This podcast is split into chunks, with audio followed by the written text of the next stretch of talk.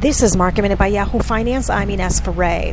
The Dow is up more than 300 points today. The S&P up more than 38 points. The Nasdaq up more than 180 points. The Nasdaq today touched a record high. The Nasdaq 100 also touched a record high, with Amazon going above the 3,000 level, touching new highs, as well as Netflix. Also, Microsoft touched a record high, as well as Tesla.